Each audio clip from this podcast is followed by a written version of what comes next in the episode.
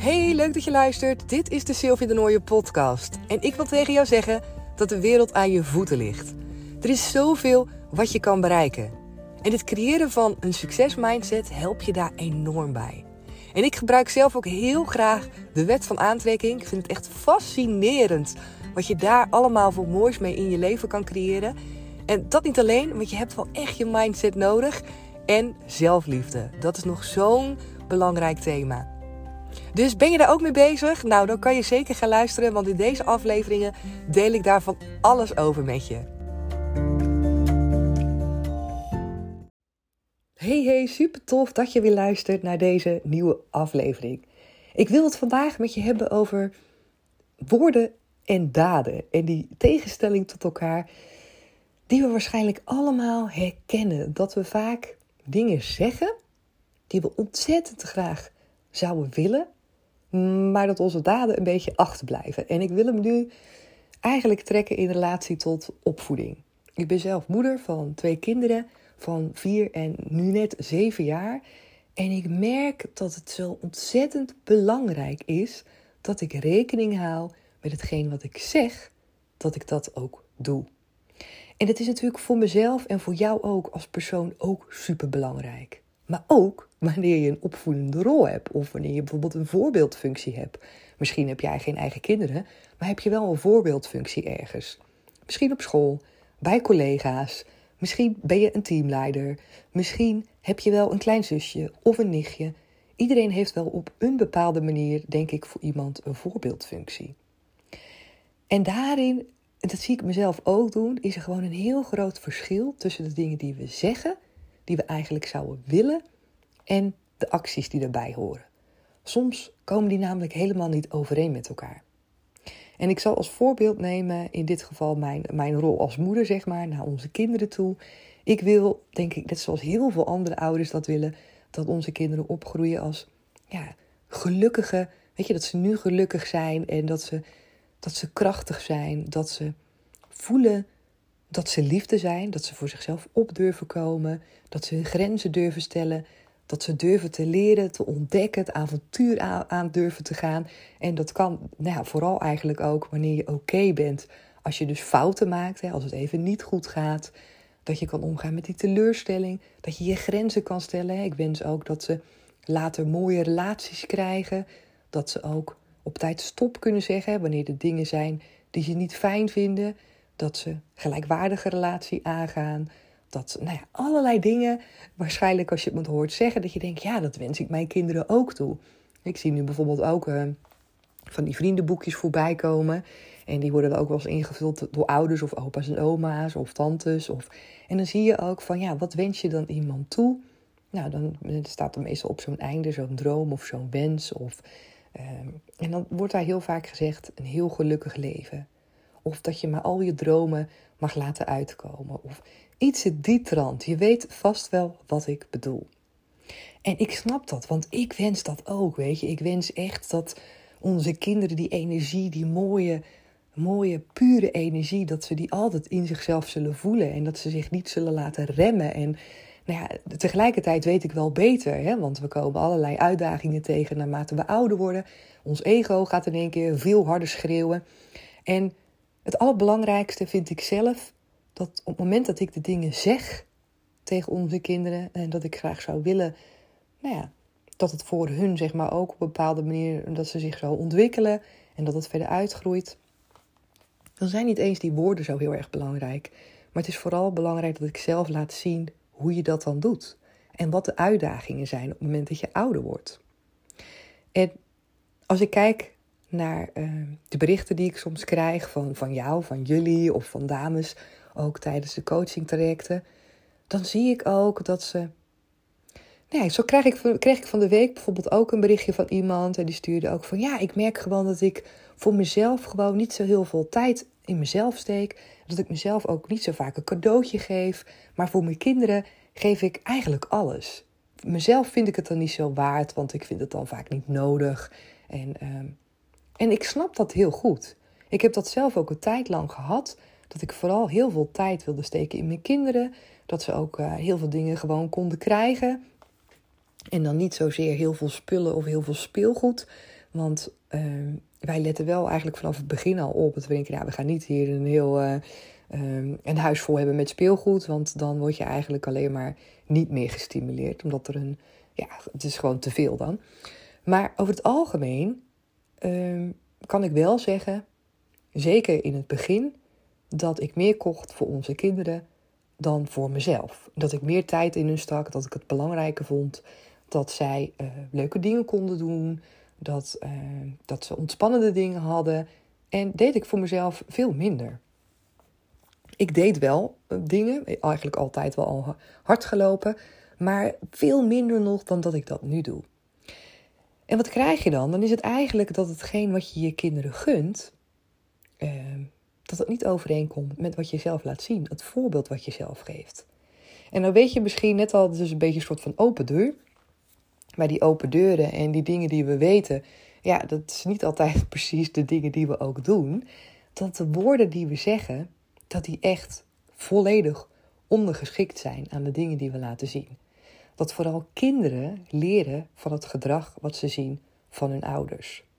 Dat vooral kinderen niet luisteren naar de woorden, maar dat ze kijken naar hé, hey, wat doet mama? Wat doet papa? Wat doet mijn oma? Wat doet mijn zus? Maar ook volwassen mensen. Hè? Wat doet mijn collega? Wat doet mijn leidinggevende? Wat doet mijn werkgever? Wat doet mijn juf? Hè? Als je voor de klas staat, bijvoorbeeld bij kinderen of bij scholieren. Als je ze iets wil meegeven, eigenlijk zou je het niet eens hoeven te zeggen. Eigenlijk zouden woorden helemaal overbodig zijn als jij in je gedrag kan laten zien wat je ze gunt. Want je moet je voorstellen, en dat is dan ook wat ik zie in het werk, uh, wat ik doe bij mijn werkgever, nog voor een gedeelte. Ik werk nog voor een gedeelte bij Veilig Thuis en hebben heel vaak ook, uh, eigenlijk mijn hele leven al gewerkt ook met complexe gezinssystemen. En wat ik dan ook veel heb gezien, is dat er dan bijvoorbeeld ouders zijn uh, die zichzelf allebei wegcijferen. Of waarbij een van de partners zichzelf wegcijferen. En daarmee bedoel ik dat ze geen tijd voor zichzelf nemen. Dat ze alleen maar voor de kinderen klaarstaan. En dan zie je op een gegeven moment dat ze ja, gewoon of overspannen raken. Of dat ze sneller boos worden, sneller geïrriteerd zijn. En wat je dan laat zien aan je kinderen als opvoeder, is waarschijnlijk precies het tegenovergestelde dan dat je ze wil meegeven. En dat het belangrijk is om op tijd je grenzen te stellen. Dat het belangrijk is om nee te zeggen wanneer het even te veel wordt. Dat je altijd voor jezelf de tijd mag nemen om te ontspannen en om op te laden. Dat doe je dan zelf niet. En dat is wat je meegeeft. En daarom zie je ook vaak dat van gezinnen op gezinnen dat hetzelfde gedrag over wordt gedragen. En dat vervolgens, wanneer die kinderen oud worden, dat ze precies hetzelfde doen. Zo zie je dat ook bij relaties waarbij partners zich bijvoorbeeld laten slaan hè, door hun partner. Dat ze hun grenzen absoluut niet stellen en dat ze gewoon fysiek mishandeld worden. Of emotioneel mishandeld worden. Dan kan je nog, nog zo hard roepen tegen je kinderen en hun wensen van hé, hey, weet je, dit moet jij heel anders doen en ik wens dat jij wel gewoon de juiste partner krijgt. En, maar je weet zelf ook al dat het zo niet werkt. Het werkt niet zo. Op het moment dat jij als moeder of als vader in het voorbeeld, het belangrijkste voorbeeld wat jij bent voor je kinderen, laat zien dat jij een relatie in stand houdt. wat, wat we vaak zeggen van ja, ik wil niet uit elkaar gaan voor de kinderen. En dat het dus oké is als je daardoor misschien wel wordt uitgescholden, als het daardoor dagelijks ruzie is, misschien word je wel geslagen, vernederd. Al dat soort dingen, dat is wat je je kind leert, dat het oké is. Ook al zeg je, het is niet oké, maar in je gedrag doe je er niets aan. Want je laat het gebeuren. En dat is zo ontzettend belangrijk. En dat is precies hetzelfde wat ik nu heel erg probeer te doen. Als ik zeg tegen Thijs en Anna van, nou, het is heel erg belangrijk dat je goed voor jezelf zorgt. Dat je gezond eet. En ik zie mezelf dan honderd keer naar dat keukenkastje lopen om er een koekje of een chocolaatje uit te trekken. Dan denk ik, ja, weet je, hun zijn ook niet gek, hè? Die horen mij dat zeggen. En tegelijkertijd geef ik hun een appel. En bij wijze van spreken, en loop ik zelf naar de kast voor een koekje. Dan geef ik hun misschien wel die appel. Maar ze zien in mijn gedrag dat het niet strookt met wat ik zeg. Dus wat je zal zien is dat ze zelf uiteindelijk ook andere keuzes zullen maken. En dat is heel anders zoals wat ik bijvoorbeeld nu doe. Ik zeg: Oké, jullie mogen dingen doen die je leuk vindt. Mama doet ook dingen die ze leuk vindt. Ik vind het fijn om naar buiten te gaan. Ik vind het fijn om hard te lopen. We staan gewoon als gezin achter elkaar. We doen de dingen voor elkaar en met elkaar. Dus wat we nu bijvoorbeeld ook doen, Thijs en Anna vinden het toevallig ook heel erg leuk om te fietsen. Als ik een rondje ga hardlopen en Remco is er niet, hè, wat gebeurt? Dat deed ik in eerste instantie, deed niets, want ik kon niet naar buiten, kon niet hardlopen, want de kinderen kunnen niet mee. Inmiddels zijn ze groot genoeg, kunnen ze prima op de fiets mee.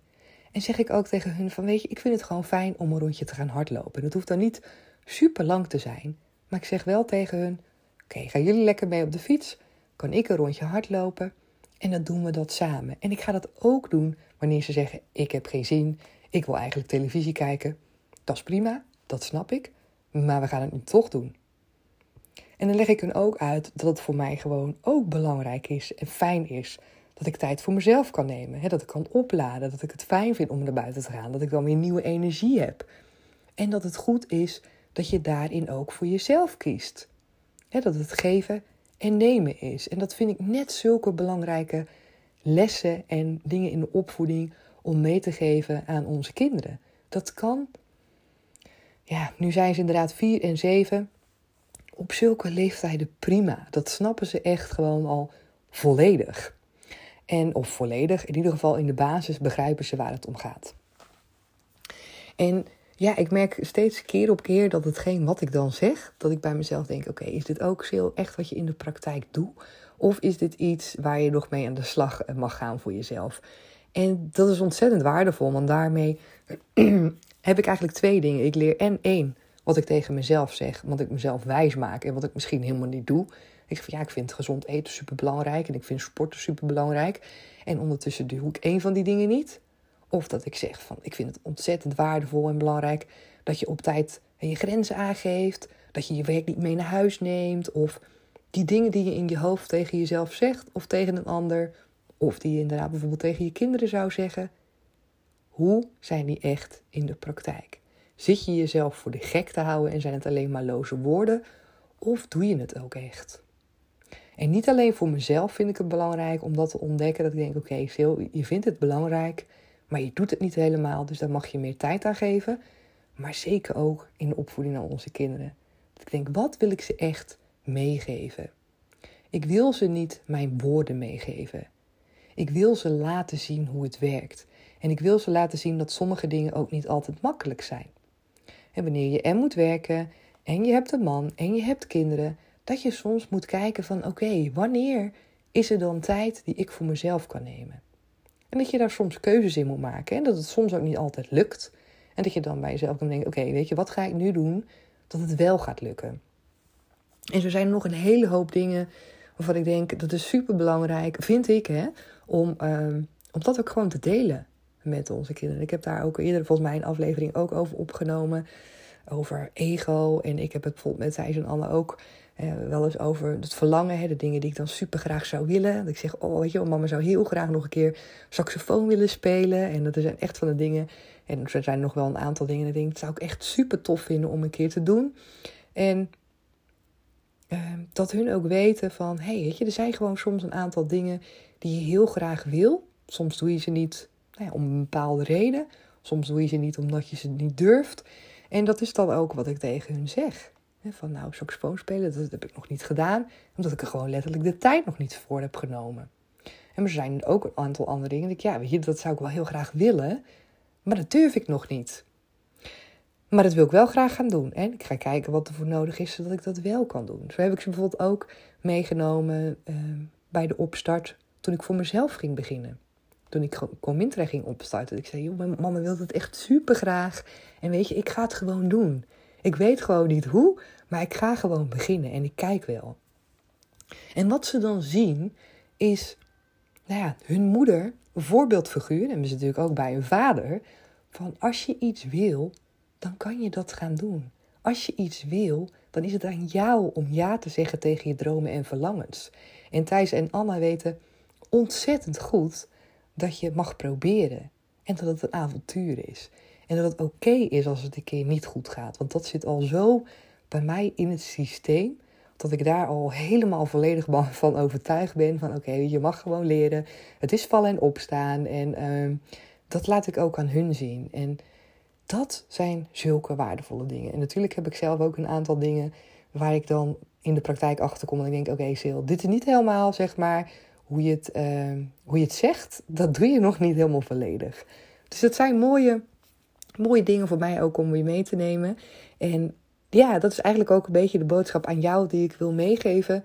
Ehm, bedenk voor jezelf voor wie jij een voorbeeldfiguur wil zijn. Wie jij bepaalde dingen zou willen aanleren. Wat je tegen hun zegt. En of je ook zelf die persoon bent. Of je zelf ook aan hun laat zien hoe je dat, dat doet. Want we weten allemaal, die woorden, je kan dingen in een boek lezen. Je kan dingen nou ja, die iemand hoort zeggen, dat je denkt, oh ja, oh ja, ja, ja, inderdaad. En dan het zelf gaan doen, daar zit het hem in. Dat is precies waar het om gaat.